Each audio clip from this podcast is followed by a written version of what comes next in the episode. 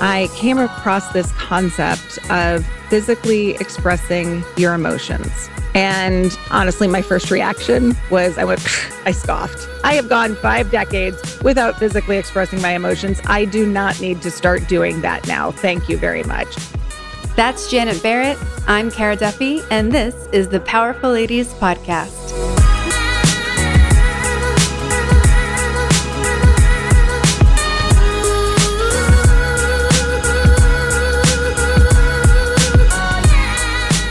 You said, it has been so long since we have had a conversation in real life. It's been like, hi on Facebook or Instagram or any DM like that, but that's been it for so long. And you were such an influential person in my life. So I'm so glad that you're coming back around and now you're on the podcast and you've been up to so many things since then.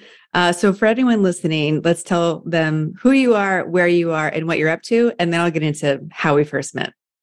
Fantastic. So, uh, Janet Barrett, I live just outside of Boston, Massachusetts. And I am entering, gosh, I don't know how many times I've reinvented myself, but I am entering a very new chapter in my life as an author of a book called Stop the Break. And I, it's about proactive mental health and kind of taking charge of things that have happened to you in the past and finding really solid, actionable plans to be able to deal with it. So I learned it from my own mental health break, how to recover from that. And now I want to kind of share that with the world. Which doesn't surprise me at all because when I said earlier how influential you were in my life, we met at Reebok, what feels like a million years ago. And you were this really powerful boss who was traveling the world all the time. And you were you were my boss's boss i believe at the time. And you were always just like yeah figure it out. You got it. I trust you. And it was so crazy because i had had good bosses prior to that but never that treated the whole team like guys you're here because i trust you. Like i don't have time for this. You got this. Bye. And it wasn't that you were not didn't care about us. You're just really empowering in that we're so busy please figure it out way um, I always wanted to be managed like that. And so that mm-hmm. always how I did manage. And I can remember in every interview, and I interviewed you at some point in time, and I would go into the interview and say, like, they've already figured out if you can do the job. I'm just mm-hmm. here because I want to make sure that you fit the dynamic of the mm-hmm. team that I want because I always felt if you had a really great team around you, that you would be able to figure it out even if you didn't know the exact textbook answer, if you mm-hmm. had people that were willing to take that responsibility on, that then you would be able to accomplish so many things, which with actually a lot less effort because it wasn't me having to micromanage or you know make sure everybody knew everything that was going on. It was i trust you to do the job that you were hired for and I can go and do some other things. So I I I loved having you on the team. You were amazing. I am so not surprised to see where you have gone in life. It has been so fun to watch kind of from a distance. You are awe-inspiring truly, and I Thank am you. glad that I had just a little part of you in my life um, even though it was a few decades ago it seems like. Right. I know. I keep looking back. I'm like, it can't have been that long ago. And you're like, mm-hmm, yes, it was. Yep. Yeah. It was over 15 years ago because my yeah. oldest is 16. So, and I, I think you started with me right when he was born. So, or it was, yeah, yeah it was, it was either close. right before or right after. Yeah. Yeah. I so, was there 2006, 7. Mm-hmm. Yep. And he was born in six. Yeah. So there um, you have it. Well, let's go back and just kind of tell people your journey too, because you obviously were working together in footwear at Reebok, but where were you before that? What happened after that? Because there's a lot between you being born and now you have a book.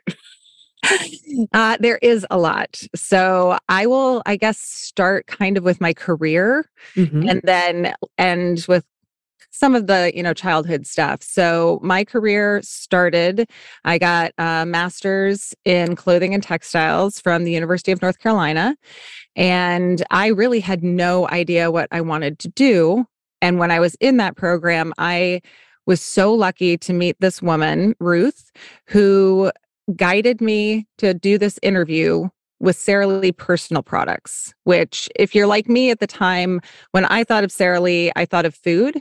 Yeah. But they owned a whole bunch of brands. They own Champion, they own Hanes, they own Coach, they owned a whole bunch of um, apparel brands. And they wanted to put some structure around how they evaluated the performance of products. And Ruth said, You know what? I think you would be great at this. And my internal dialogue was I've never had a professional interview before. I'm taking the interview just for the experience. No way I'm getting the job. Got the job. and I think everybody was a little shocked. They're like, whoa, mm-hmm. okay. So then I had to figure out what this thing called category management was. Mm-hmm. And I did and ended up being fairly successful and worked at Sara Lee. I worked at Fruit of the Loom, and then I became a consultant and worked for a company that I ended up traveling the world and working with retailers and wholesalers all over the globe, helping them do category management for soft goods. And then um, I decided I wanted to have uh, a little bit of a break from that. So I mm-hmm. retired and I opened up my own interior design firm because I like the creative side. Mm-hmm. I also like the structural side of things. So when I would do interior design, it was usually also involving some sort of a renovation. And it was, I absolutely loved doing it. But then I decided I wanted to have kids, and that job and career didn't really lend itself to having children. Uh, it was a lot of evenings, a lot of weekends. I was kind of a little bit more on call than I wanted to be. So I decided to go back in, and that's when I started working at Reebok. They were being acquired by Adidas. And I came in to help basically with the merge of those 2 mm-hmm. companies on the apparel side. And uh, then I had four kids in three years and three months. And I realized that the amount of travel that I did was too great for the amount of involvement I wanted to have in my kids' lives. And it was it was doable. It just wasn't what I wanted to choose. So mm-hmm. I chose to become a stay-at-home mom. And I did that for almost 12 years. And then I ended up um, going through a divorce. And that was when I had my mental break. Mm-hmm. And my uh, my husband had an affair and I completely cracked. Mm-hmm. I couldn't eat. I could not sleep. I could not move forward. And I won't get into all of the details around it, but we chose not to tell the kids for a few months. So I was kind of on my own figuring it out. And I am nothing if not an Olympic Googler. So I spend a great deal of time going, how do I get out of this?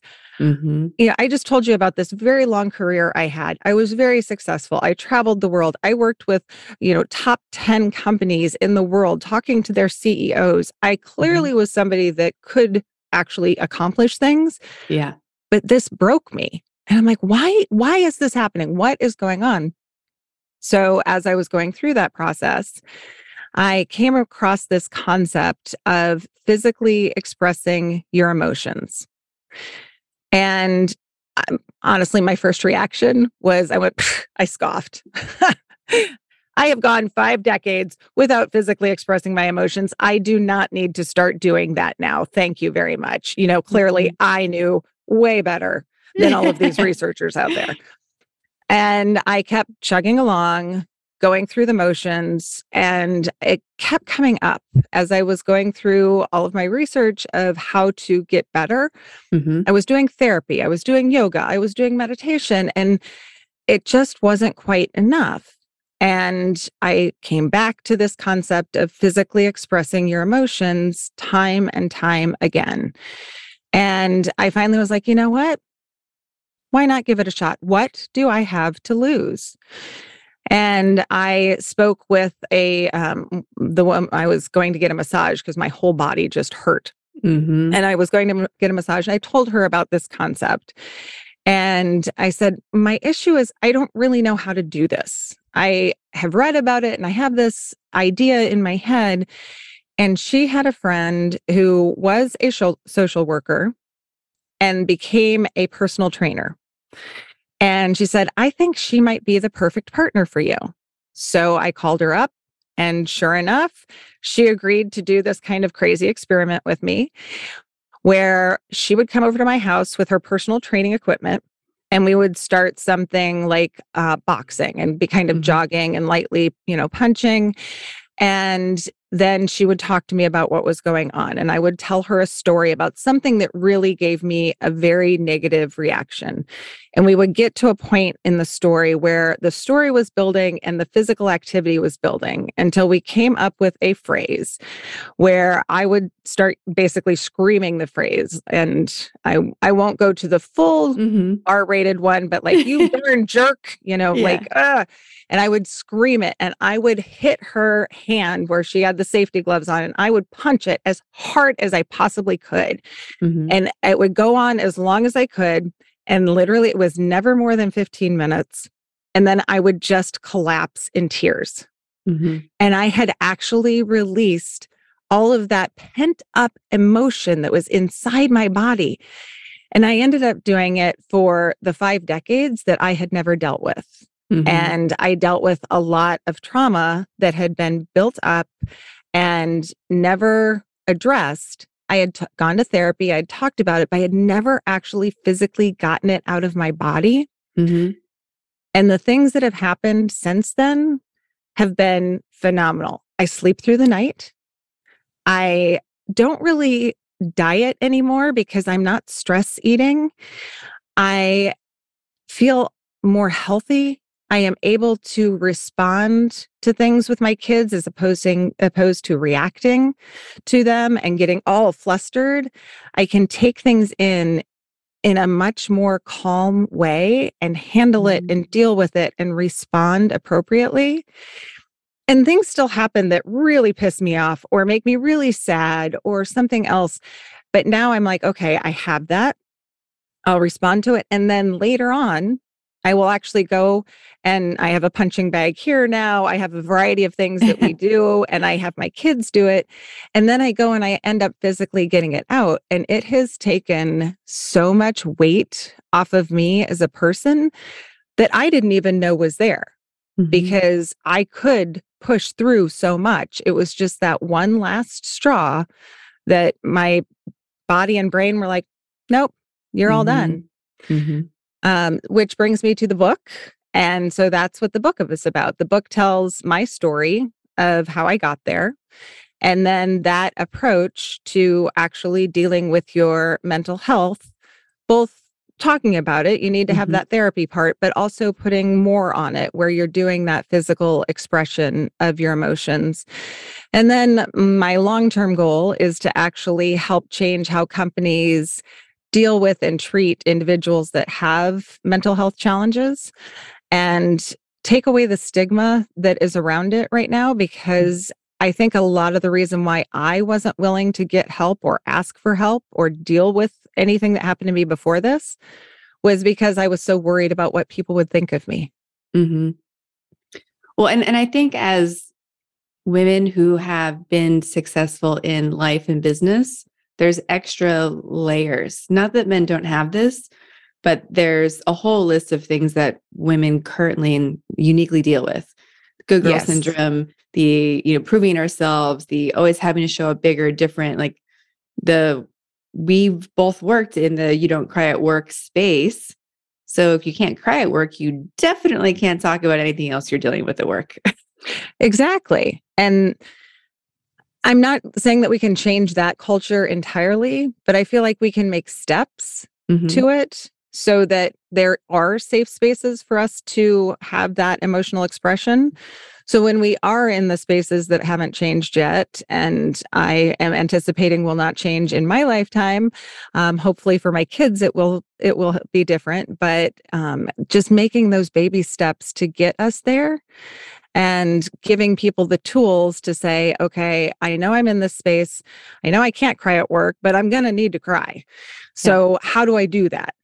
And I will say the thing that has been most impressive to me mm-hmm. since uh, the book's only been out a week, but in the week that it's been out, I've had three gentlemen in their 50s reach out to me and thank me for giving them permission to cry.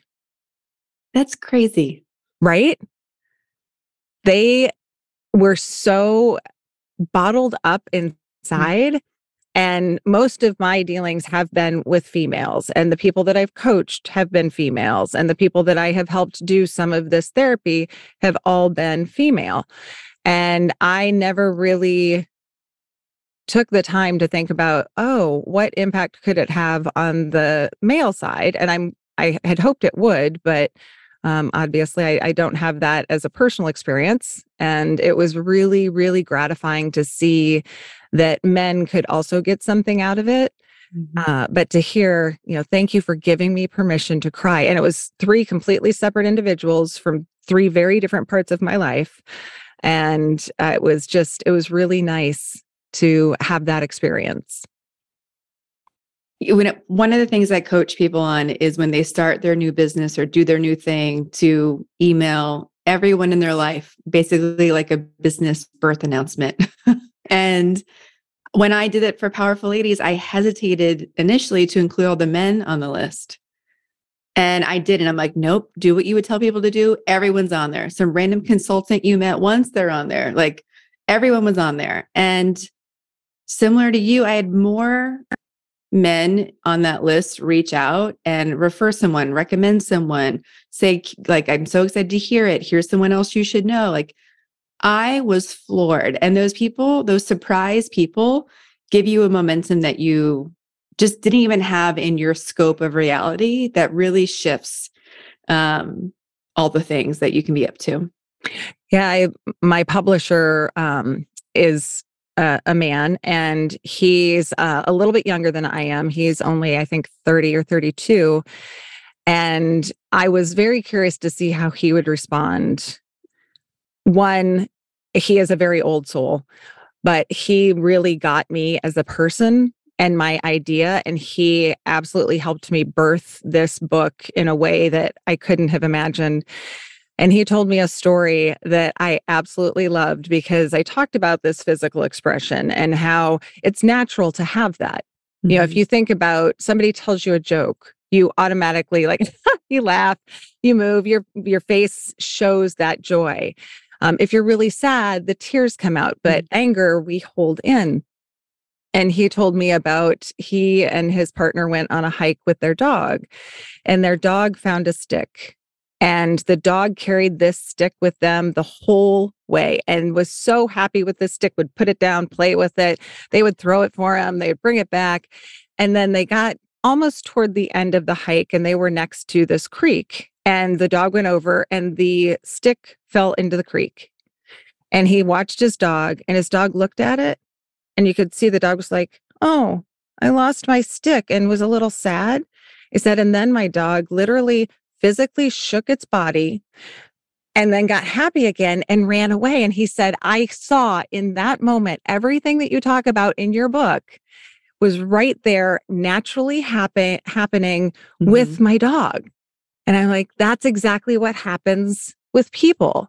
Mhm. And sadly, we start really young telling our kids to, in some way, shape, or form, suppress their natural reaction.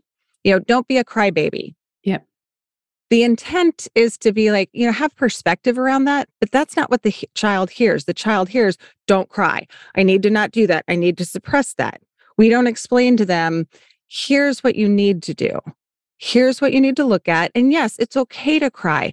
Let's find a safe space and a safe time for you to do that because it might not be the exact right time, but we start their lives saying, suppress those negative mm-hmm. emotions.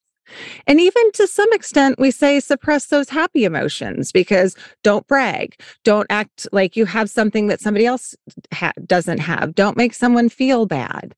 Well, it's okay to have happiness. It's okay to be proud of yourself. And we shouldn't have kids completely suppress all of those. We should let them know your natural reaction is a good thing. You need to have those reactions. Here is the safe way to make that happen.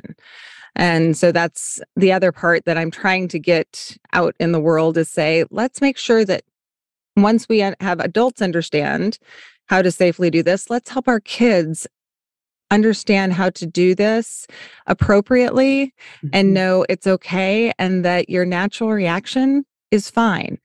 And also, it's not one size fits all. It's not that everybody has the exact same reaction to everything. I happen to have a natural reaction to smile at everything. Even if it's something negative or bad happening, you know, I will sit there, I'll smile, trying to make somebody feel better because that's my natural reaction. Mm-hmm. And it's not always appropriate, but that's what I do. And I'm like, you just have to accept that and work with what you have. It's okay. I have other friends who um, they tend to cry when they get happy. That's okay. It's not that there is one answer for everybody, but whatever you naturally do, you need to learn to be able to be comfortable expressing that whenever it's appropriate. There's a book that's been talked about a lot on this podcast, which is The Body Keeps Score. My favorite feel, book. I feel like it's just it's like you read that one and then you read your book because they're they're in a similar space, but so many people who have who have used the body keep score, it's been more about uh, mobility or massaging it out. Like a, it's been a gentle approach where I really like this other approach because sometimes this is why running is therapy for people. This like there's we have to push ourselves to this limit because so often we don't even know how to access that feeling anymore because we're so good at being like just stay down here and it just yes. gets shoved further and further down um we think we're just like I'm sure you and I are very similar on the like, are you stressed space? You're like, no, I'm not stressed. Like, I'm never stressed. And then other totally people fine. look at my life and they're like, how are you not stressed at level 900? I'm like, what? and my issue was always, I didn't even realize how much I had suppressed. Yeah. Because I thought that's just how you went through life. You just go through and you're like, you know what? No, I can deal with it. I was what I call an emotional Sherpa. Where it's like, nope, I can take it on. I can take it on. I can take mm-hmm. it on. But unfortunately, unlike the Nepalese Sherpas, who at the end of the trek take all of their gear off. I just kept putting it on and did not ever acknowledge or recognize that that was what I was doing. Mm-hmm. And you're right. I think so many people do it. And I do think women do that a lot, especially as they get in higher levels of business because they are expected to not show any emotion and not have that ever come out because if you do, it is seen as a sign of weakness. I was just reading an article um, about potential presidential candidates, and you know Nikki is out there and she's mm. 51, and somebody said she's past her prime.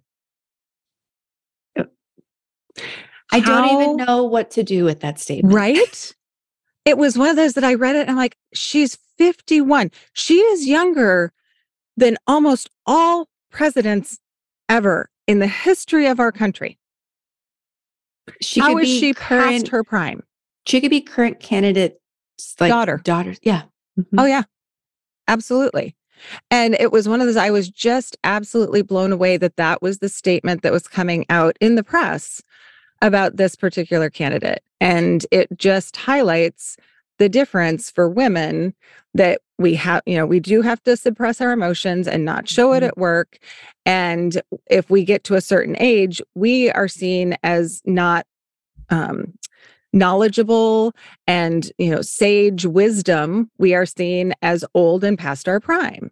Yeah. And so you layer all of that on. You're like, I can't show anything. I, I, can't, I can't even show a wrinkle mm-hmm. and I mm-hmm. can't even control that one. That one just naturally happens. So, okay, well, now I guess now we have to get Botox. Well, mm-hmm. I don't necessarily want to put toxins in my body. It's fine if you do, but it's fine if you don't. And we should be able to be yeah. okay with all of those things. There's just, there's so much pressure on every choice that women, especially women as head of households, are making. And I think that's where the extra level of overwhelm is also coming from. It's not just are you managing your responsibilities as, um, you know, having whatever you need to do to earn income, if you're taking care of kids, if you have a partner, regular stuff just that you need to adult, but then it's like, oh, wait, are you buying all organic? Everything's perfect. Are you reducing your plastic waste? Do you know what's happening over there? Have you called the FDA? And you're just like, my head is going to fucking explode. Like, I cannot manage Yes. all of those things at once and also worry about, like, oh, well, I'll be take, I'll be listened to at a different level if I have Botox and I lose 10 pounds. And oh, I Mhm. need to go shopping again because there's nothing like it's so overwhelming. yes. And you also can't go too far to the other Mhm. because if you look too good, then you don't have a brain. No, And I'm like, okay, well, I don't really know where the balance is. So I've just decided this is what I look like. This is who I am. I can't change it. And so, Merry Christmas. Here it is. Yeah. Merry Christmas, Happy Birthday, Happy New Year, all the things. You're welcome. It's all this is this is all that we got. So uh, I do absolutely adore the book The Body Keeps the Score. It is it was one of the things that actually started me on this journey and it was one of the first things that I read when I came across this concept of linking the two. And I did go a lot further into the research. Um, I will say the other thing that really influenced me greatly was a podcast called The Healing Feeling Shit Show. And So the good. woman that runs it is spectacular. And her whole concept is basically your feelings need to flow through you, just like anything that you intake into your body. And some of it comes out like shit. You know what? It just does. And, but that's a good thing because if you held it all inside, like mm. I did for decades, then it's going to be a painful process for you to actually one get that out and two to try and keep holding it in. You'll get constipated you'll get Mhm. pain you'll you know you'll get bloated all of those things. And so they go into a lot of detail about how you really need to physically express those emotions. Mhm. and again there's a lot of different ways to do it but if you haven't listened to that podcast it's also a really really good podcast. How has you going through this process and the shifts that you've made, how has it impacted how you are as a mom and your kids? Oh, it has impacted me so much. I I don't even know if I would know exactly where to start, but there is one story that really sticks out with me. My middle son, when he was 9, he came to me and told me, "Mom, I think the world would be better off without me." No. And it was and it still makes me tear up. Sure. It was the most heart-stopping thing of my life. hmm And I also knew when it happened that this was a major turning point in his life. Even though he was only nine, it was major. And I also knew I had no idea what to do. So uh, co- we contacted a therapist and he agreed to take uh, my son on. And after a couple of weeks, the therapist called and said, I figured out one of the things that's impacting him and why he feels this way. It's like, okay, what is it? It's because when he has bad thoughts, like, I hate my brother, I wish he would die, that kid's a jerk because he cut me off in line. He thought he was the only one that had those negative thoughts, and that by having the negative thoughts, he was a bad person. Oh, He didn't know that everybody has those thoughts and that it's okay to have those thoughts. It's not okay to kill your brother, but it's okay to be mad at him and to think negative things about somebody. Everybody has them. And that has stuck with me. And I have made sure that my kids know it's okay to have pretty much any thought. Everyone has thoughts all over the spectrum. It's okay to have that. And you're going to have physical reactions to that. You don't want to hurt somebody. So you want to physically express those emotions safely for you and for them. And so I have taken a lot of time with them and given them this understanding that having those feelings, having those emotions, having those thoughts, completely normal, completely natural. Everybody has them. Here is how you get it out. here are the multiple options that you can do. And I have four kids, all four of them handle those things differently. All four of them communicate them differently. All four of them actually interact with me differently. So I have one that tells me everything. I probably I feel like I have a play by play of their day all of the time. Another one, I feel like I never know anything that is going on. And yet, if you talk to that one, they will tell you, Oh, my mom knows everything. like, but I don't. I have no idea what's going on. I might be making some really good guesses, but I don't. So, um, but when they need something, they all have different ways of expressing mm. it and coming to me and talking about it and finding a way to deal with it. So that has been a really huge shift that I didn't even know I needed to do. I didn't realize I needed to tell my kids those that's okay that's normal mm-hmm. that's natural i don't know even when i learned it i don't think i actually really learned that other people have all those thoughts until i went through this break and then had it confirmed that yes that's that is true that is everybody has them and it's okay it's okay to have them um, the other thing that has really changed in my parenting is how i talk to them about their friends. So when something happens with one of their friends, I encourage them to give that person space and to give them grace because they may have something going on in their life that you have no idea about. And I've always tried to espouse espouse that to them and mm-hmm. to make sure they understood it but after going through this, now I probably go a little over the top on that in making sure that they understand it and that they use that type of approach in their life. And I think it has made a really big difference for them. Um, one of my sons uh, hit one of his friends kind of in his acquaintance group has been really struggling with uh, substance use and depression. And they came to my son about it, and he came to me. And we ended up like figuring out a way to go through it. And my son was really struggling with why is this happening? Mm-hmm. Why is he, why does he feel like he needs to use these substances? Why does he need to do these things? And I said, honestly, you'll probably never know unless this person chooses to tell you you'll probably never know. And he's like, but how could there be anything bad in his life? How could something this, you know, that bad be going on? And my kids all know my story. It's mm-hmm. in the book, it's out there for anybody to read, but I am a survivor of childhood sexual abuse. And I said, you know what? Nobody knew that growing up.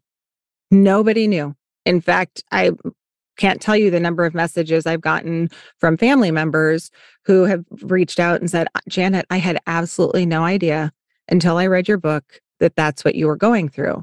I said, so there's a lot of things that people can go through mm-hmm. that you will never, ever, ever know.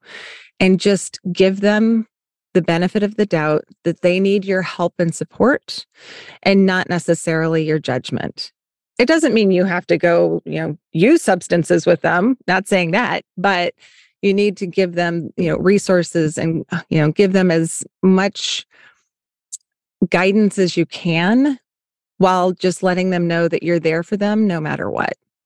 So. Well, and so many things impact everyone differently. You know, we could go through the same experience and we're not going to take out the same results either. It's, it's, um, you know even just looking at what stresses people out and what doesn't like there's everything is so radically different and i'm i'm glad that we're having conversations today about like things being on spectrums more because it it is. It's not a left or right choice. It's a kind of over here on the sad side kind of over here on the stressed out side. Like it it fluctuates so much and there's so many factors that tie into it that i'm also glad we're talking about you know the normal things. What are you are you drinking enough water? Are you sleeping? Are you talking to someone? Are you moving your body? Yes. uh, it's there's so many chem it's a chemical situation. So there's so many chemicals that we're putting into our body or on them every day that we don't even know what they're doing. That is so true. And so it's basically combining your learned experience with your environment, and everyone's is different in some way, shape, or form. Mm. Every single person out there has something different. And like we we talk about the spectrum a lot with everything. You know, mm-hmm. what you like to eat is on a spectrum. Your mm-hmm. sexuality is on a spectrum. Your emotional awareness is on a spectrum. Everybody has, uh, they're on different points within that. And, you know, as long as, and my big thing is you shouldn't, whatever choices you make should not hurt anyone else. As long as it's right for you and that's your choice and it's not hurting somebody else, that is where, you know, I would like my kids to be and myself to be that, you know, if it works for me and it's not impacting negatively someone else, then it's an okay, you know, a choice to make, regardless of what area of your life that is. Mm-hmm. So, if you go back to eight year old you, would you have imagined that this is what you would be doing today and this would be how you're sharing who you are with the world? No. I am an introvert, a very big introvert. I was the kid that literally hid behind their mother's skirts. I can remember being at church my mom standing there and you know she's not a very big person but i was making sure that i was behind her and hidden mm-hmm. as much as i could possibly be so no uh, eight year old me would never have imagined that i would one speak publicly about anything going on in my life that i would have the ability to write a book because i was a voracious reader i spent all of my allowance either on candy or books.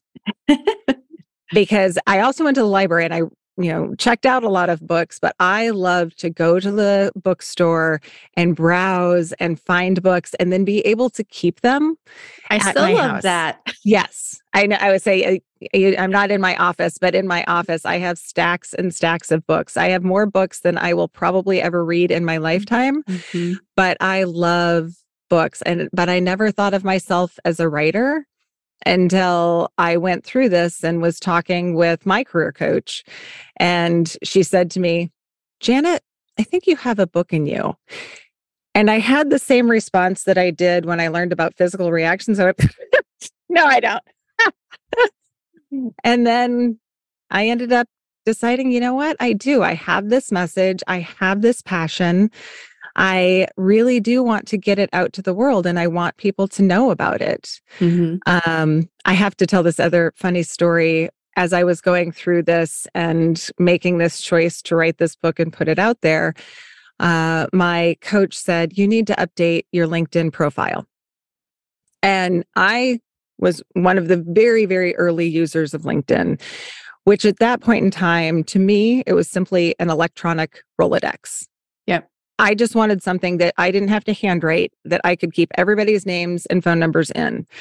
And so that's what I used it as. And in the over a decade that I was a stay at home mom, LinkedIn transformed dramatically into a much, you know, more robust uh, application than what it was at that time. So I was like, all right, well, I need to update this profile. How do I do that? And I Googled what's a good LinkedIn profile? And the very first one that popped up was uh, a woman that wrote, I caught fire coding. And I was very confused and also scared for this poor woman who caught fire. I literally, in my head, was going, She caught fire. How did she catch fire? Oh, and why is this her opening statement? Did she get treatment? Was it first degree, second degree, third degree burns? Oh my gosh, and how did you catch fire mm. coding? My brain, I think, was going to about explode. And then some part of it finally recognized Janet clearly she didn't physically catch fire. you can figure this out. Not shocking. I Googled what does catching fire mean? And it means just finding your passion, finding that thing that just ignites that fire inside you so that you have something that you cannot stop talking about. And that is what I found with this. I found such a passion for trying to help people understand how to let go of that emotional trauma that they have been suppressing and carrying around because it doesn't just magically go away. I wish it no. did. I really wish it did. It doesn't. And that's what I want. I I found that passion for and that's what I want to try and help people understand as much as I possibly can. Well, I'm going to guess that that will also lead into your answer to this question, which is what does being powerful mean to you? So, to me now, being powerful is much different than what I would have said um, at eight or even 38. Um, now, to me, being powerful is being able to fully experience everything that I'm going through, positive and negative, to really be present, to embrace everything that's happening, to experience it in whatever way I need to experience it is so powerful to me. Mm-hmm. And I never, ever would have said that even, literally a decade ago. I would have had a completely different answer about you know what being powerful would be be taking charge and you know taking this and moving on and moving up and about all of these getting further in my career, in life, in some random thing out there. It would never have been about just simply participating and feeling what is happening right now. Mm-hmm. When uh, you look at what you have going on this year and what's coming up, what are you excited about?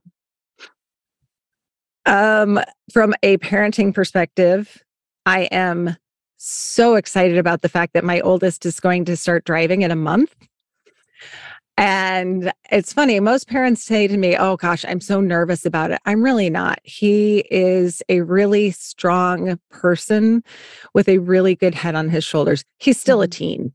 I'm not taking that away from him, but I have faith in him that if something happens, he will make the right choice in the situation.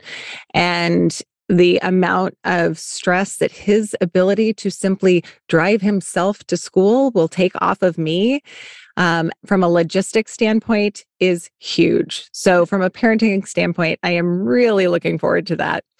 Um, from a professional standpoint, I already had my really big event with my book launch last week, uh, but I am really looking forward to spreading my message and my key learnings around the globe. I have a few speaking engagements coming up, and I will have more as the year goes on. So that's what I'm looking forward to professionally. And for everybody who wants to find and follow you and attend those speaking events, where can they do that? The best place to find me is at stopthebreak.life. So that's my website. It has all of the links to my social media. It has all of my appearances on there. Anytime I do a podcast, I link it in there so you can find literally anything about me at stopthebreak.life. And of course, we ask everyone on this podcast where they put themselves in the powerful lady scale. If zero is average everyday human and 10 is most powerful lady you can imagine, where would you put yourself today and on average? Hmm. That is actually a really powerful question. And I say that thinking back to an activity I did with my therapist, where she asked me to name uh, the top three things in my life that I love. And, you know, family, friends, uh, God, or whatever you want to say. I can't remember exactly the three that I listed. And then she had me list the top five and then the top 10. And I didn't put myself on that list. And we got to the end and she's like, why didn't you put yourself on that list? And so since then, I have worked really, really hard to make sure that I am on that list. So I think where I am on average now and today, I think I'm at an eight. Perfect. Um, and I am really happy with where I am. I there are things I would like to do that would potentially put me a little higher on that list, but I am really happy with where I have taken my life and where I have gotten. And I am glad that I am willing to put myself there and to actually give myself the credit of the work that I have done because when you first asked me that question, my initial reaction was going, Oh, put yourself low, put yourself low, put yourself low. And like, no, I don't have to. I am proud of myself. I do think that I have done some things that are powerful and I want to take credit for that. So thank you for mm-hmm. asking that. I love that question. My pleasure. Uh, the last thing we've been asking everyone is you know, what do you need? What do you want? This group is powerful. This community is powerful. And I'm a big believer in you never know who has that next key you need. Uh, so, how can we help? What do you need? So, the thing that I would love is if you are looking for someone to come and give uh, a speech or do a workshop around proactive mental health and how to become more resilient and to stop being an emotional Sherpa, carrying all of that baggage around with you, I would love for you to float my name and let people know that I am out here and that I am more than happy to help anybody that needs help. Um, I would love people to go out and buy my book. And you can find the link for that at stopthebreak.life or it's on any online retailer. Just Google Janet Barrett and Stop the Break and it will come up. Uh, and if you are able to read it and share that with somebody, I love to have books passed along. So you don't need to necessarily buy a new book every time, but I would love to have people pass my book along so that other people can hopefully get the benefit of it and learn that it's okay to feel and express those emotions. Well, and you'll love because I'm a big book share that I always write my name and the date in it and ask everyone else to also. So it becomes like a library book on the cover. I love that concept. Yeah. Oh, I'm going to start doing that. Because I am I am also a really good book sharer.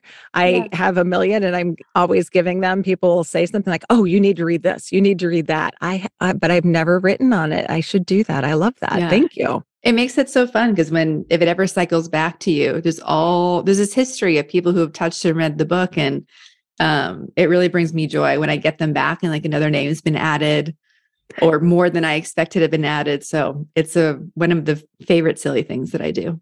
Well, it's when you say that library books don't have those checkout cards anymore. Yeah. And I kind of miss that. Mm-hmm. I always liked seeing how many people had read it, or if I happened yeah. to be the first one to get a book, I always thought that was really neat. Um, but yeah, you don't get to see that anymore. Same as textbooks in school. Like whenever you would get one and you're like, ooh, like the cool person two grades ahead had this book. Wow. yes. oh, absolutely. it's true though. It's mm-hmm. and it's a mm-hmm. nice connection to have. Yeah. Now, uh, I mean, all of my kids have electronic devices, and almost all of their textbooks are online. Uh, the uh, there's only one whose English teacher uh, still has them get their physical books to actually read. So when they're reading novels, they actually have the book, and I'm a very big physical book book person, so yeah. uh, I'm very appreciative of that. But yeah, no, people don't even get the textbooks anymore. Ugh. I can't imagine that. Like, I I just know how much I have to. If I wasn't recording the podcast, I'd have like my little blue blocker glasses on, and like I can't deal with the screens all day. Plus, like touching it and highlighting. Like I'll write in books sometimes still, and I don't. I just I can't get over the tangible copy version. I can't either. I do Audible quite a bit, but if there's a book I love or it has all these graphs it keeps mentioning that I can't see, I'll always end up buying the hard copy too. Yeah, me too. I'm also still yeah. a newspaper reader, which people think is crazy, but I there's so many stories in the newspaper that I would never come across mm-hmm. if I was only online. Yeah like the one that I just mentioned about talking about uh, Nikki and the comment about her being past her prime. I never would have read that online. No. And I read it in the Sunday Boston Globe this week. So I love that. Well, it has been such a treat to get to see you and talk to you. Um, I'm really hoping that our paths cross in real life this year. Um, yes. But yeah, just thank you for being one of the, you know, first female bosses that I saw do it the right way and do it with ease and grace and um, show that at the time. Like you could you could travel, you could have a family, you could uh, crush it at work, you could be this really empowering and encouraging boss all at once. And uh, it's been really inspiring to see you continuing to expand your power for yourself because it just keeps leading to more empowerment for others. So thank you for doing that. Thank you. I appreciate that very much. All the links to connect with Janet and her book are in our show notes at thepowerfulladies.com. Please subscribe to this podcast wherever you're listening. And if you could, leave us a rating and review. Thank you. Come join us on Instagram at Powerful Ladies. And if you're looking to connect directly with me, visit karaduffy.com or kara underscore duffy on Instagram. I'll be back next week with a brand new episode. Until then, I hope you're taking on being powerful in your life. Go be awesome and up to something you love.